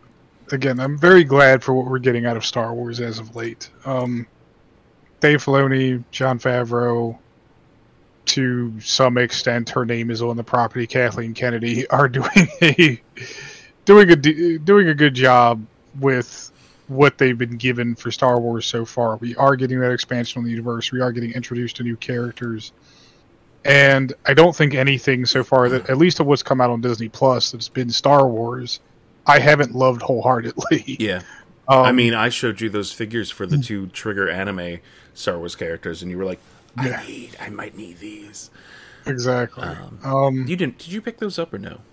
I didn't pick them Oh, up. damn, they're Um, not there anymore. Um, That's fine. I can find them. um, no, the um, things like Tales of the Jedi, even, which was very, very short, sweet, simple to get through. I just love that for the expansion on the characters it gave us, right? Because there was just much more there that we got. Um, you know, seeing old characters return to newer properties like Bo-Katan had only existed as an anima- animated character for a long time, and now we have a live-action Bo-Katan. played by I the voice actress that played Bo-Katan in the cartoon. Yeah. Um, but no, it's it's all really really good. Um, I think if you're not keeping up with this era of Star Wars, you are seriously missing out on some great content, stuff that does update Star Wars in new and refreshing ways, but very much, you know, sticks to its roots and makes it feel like Star Wars. Mm-hmm. And I don't know. It's. I'm so mad you mentioned Kathleen Kennedy. Um, I like I don't want to blame her, but because she's basically the same position as as um, Kevin Feige, and like I, I I really I don't want to blame her, and so many people blame her. There's the fact that Kevin has Kevin Feige seems to have been so consistent with MCU, and yes, some of the, there are some hiccups every now and then, but like it's not so much of a hiccup that the internet is like, hey, you should decanonize an entire trilogy of movies. Um, At least as far as I know, I don't know. I haven't seen anything like that. If there is, who knows? Um, so I don't like fully want to blame her in any way. I would like to see, and we've talked about so many times. I just want to see consistency. Um, Mm-hmm. and that's I'm glad that, and I'm sure people aren't 100% on board with it yet. Um, I'm glad that we do kind of have that with Filoni and uh, I already forgot his name. Jon Favreau. Thank you, Favreau, Filoni and Favreau, the Fs. Get a, a FF. Um, they they kind of have things going in a certain direction, keeping it all connected, putting little threads here and there to connect the world, the the the series, uh, and hopefully eventually movies because we still have. Um, last thing I heard, saw it is the Damon Lindelof movie is still happening. Um, I know the Taika Waititi is movie is still happening, um, and as far as we know, the uh, boy, I'm gonna kick your butt. Um, the Rian Johnson trilogy, because that was the whole thing. He was given a trilogy, uh, has not been canceled. That is still in the books coming up eventually, whenever the fuck he has the time. I think supposedly it's it. There was last thing I saw it had something to do with after he was done with Poker Face and the Benoit Blanc movies. Um, Mm-hmm. so, who knows? Um, I don't know. We'll we'll get more. They keep adding more. Uh, well, Nate. So there's one one random news story that I was going to mention. It's a stupid fun one. Um, and I'm not giving you any time to prepare. Sorry. I always do this to you. It happens. I feel like even if I did, neither of us would have done it anyway. Um, the most recent addition, or last update, I guess, to Mario Kart 8 Deluxe happened. We have a new level, a couple of new levels, but more importantly, a 100% brand new level in the Yoshi Island level, um, as well as Birdo coming, joining for the first time ever. We got we got everybody's favorite uh, queer icon. Um, but on top of the addition, what happened was they added five question mark spaces, Nate, Yep. which can only mean that there are five more characters coming to the game. Uh, now, unfortunately, yeah, Coop, you want to come up? Okay. Um, unfortunately, Nintendo, I say it unfortunately, Nintendo announced that the characters that are being added, the last remaining characters, are previous series characters that have not made it into the game yet.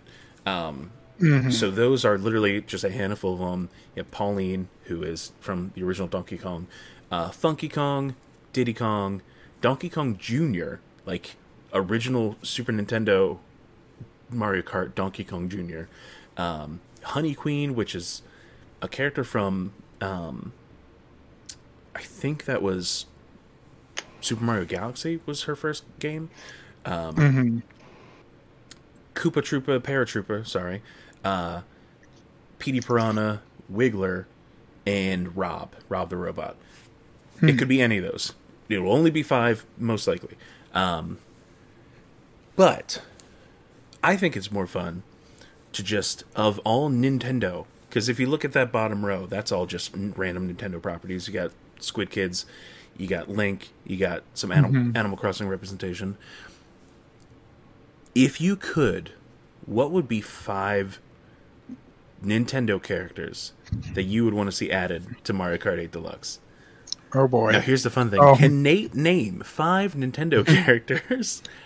I can name two off the top of my head. They're technically, well, one of them is a Nintendo character, one's technically a Nintendo character now because she's in Smash. That's So- not how that works. That's how it works. Um, so I want to see Samus, Okay. Bayonetta.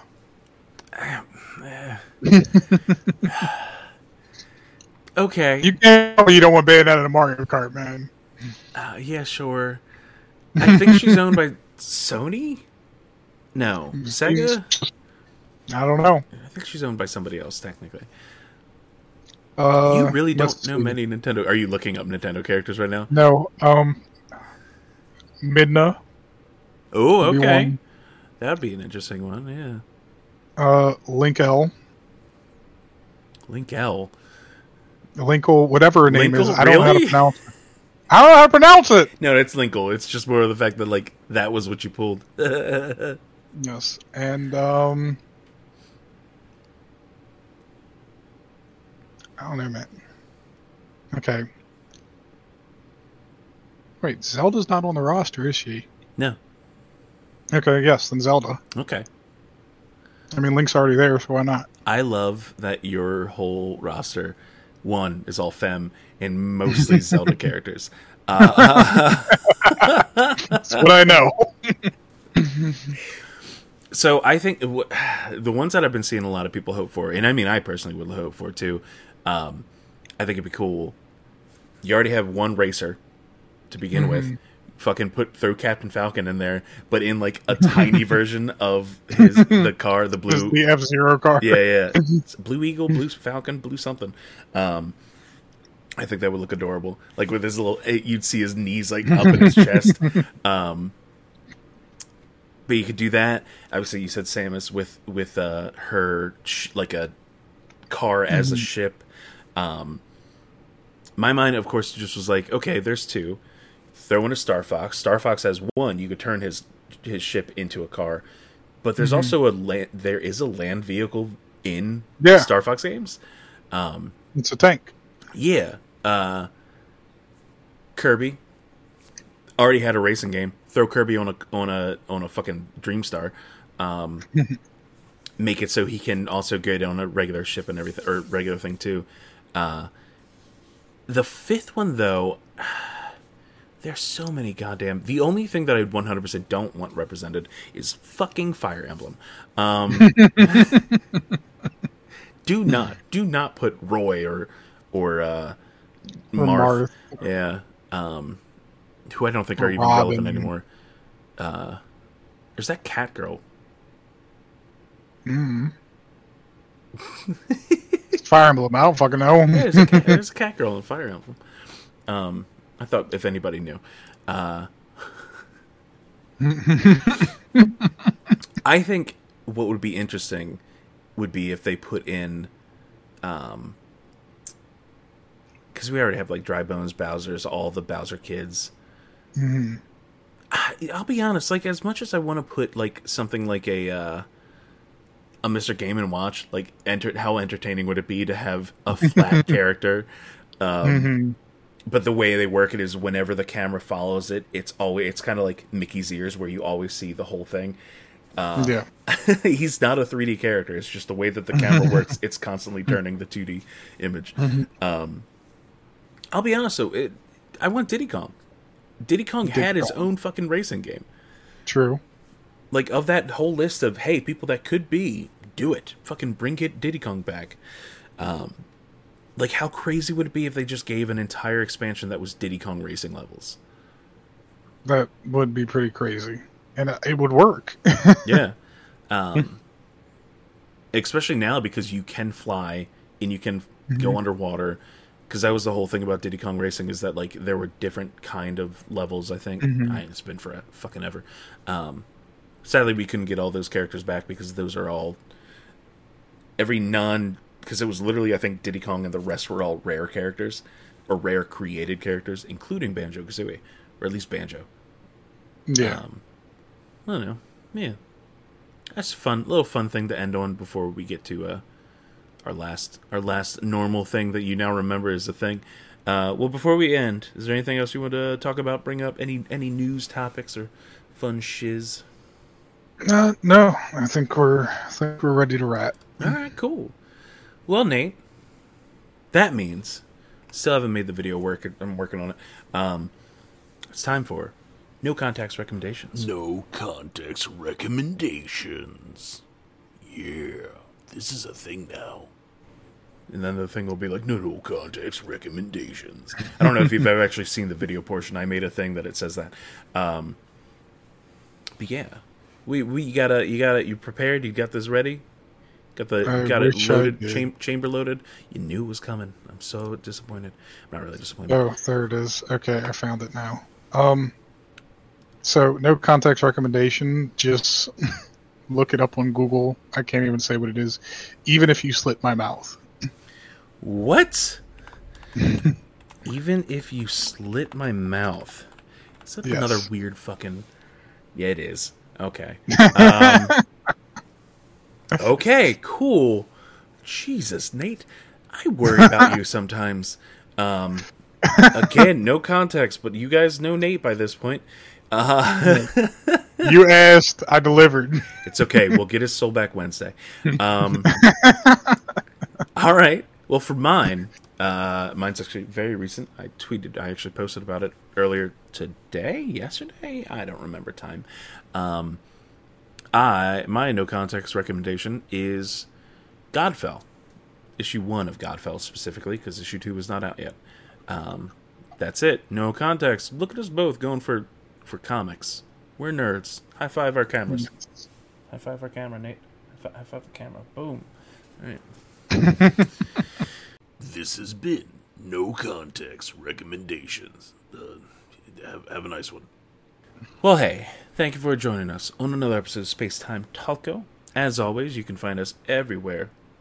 Just search Space Time Taco. You can find me everywhere at Time Lord Burrito. You can find him on Instagram At OLTPod89. and Twitter. At OLTPod.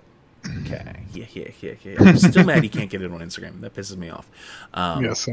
if you wanna if you like what we do what we say what you hear you can one subscribe here you got one of those amazon prime things you can do one free twitch sub every month you got to do it every month because they don't want you to remember to use your free money um, but you can subscribe to us every month for free technically um, or you can subscribe 100% for free on youtube so you can watch these videos uh, pod not podcast. This is a podcast. Gameplay videos, stream highlights, all that fun stuff. There's some fun uh, e- or extra life videos that have been up since last year. I love them. Um, we're s- ridiculous. Uh, I think I posted the one of you being scared. Yeah. um, I love I love those are my favorite clips because you don't get scared often. I don't. Game- a lot of hard games games are me cursing at things. Yeah. yep. Um, if you want to support us directly with the, the monies, because we need it to keep the. What do I have it? I know, like, the. I think it says to keep the queso and oxygen flowing. At least it used to. I think I might have changed it. Keep the Um, case and oxygen flowing. because okay, so Nate, I'm gonna break your mind here. This is a space station. What? I have never said this out loud. The way my brain works is this is a space station that we are living on, and that's the whole plot behind Space Time Taco.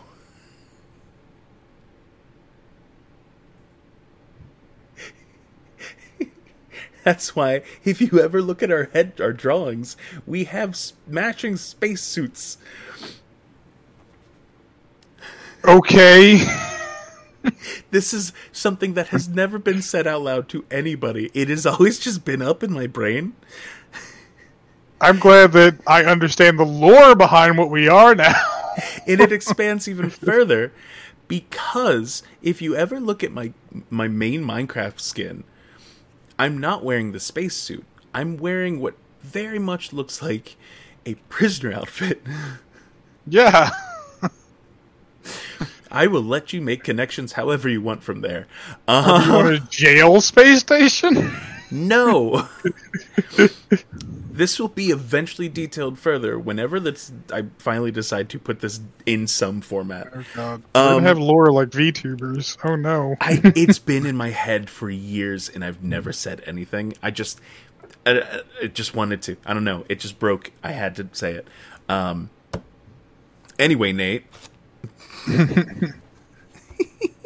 and everybody out there go inside. Oh, hey, you know what? I said to support us and I never said where to support us. Patreon. We have a Patreon.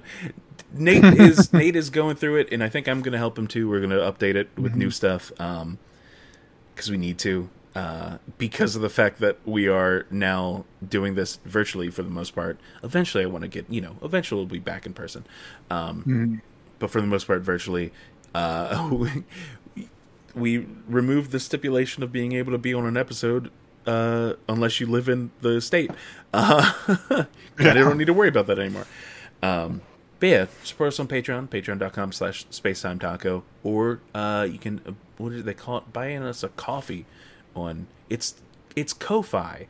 Somebody said it's not actually supposed to be pronounced coffee, and I'm still calling bullshit on that. I'm going to say it's pronounced coffee. It's just K-O dot F-I. yeah. Is it dot? I thought it was dash. Shit. No, dot. K-O dot F-I slash spacetime taco. Yes. So yeah, we love you. Thank you. Go inside and play video games.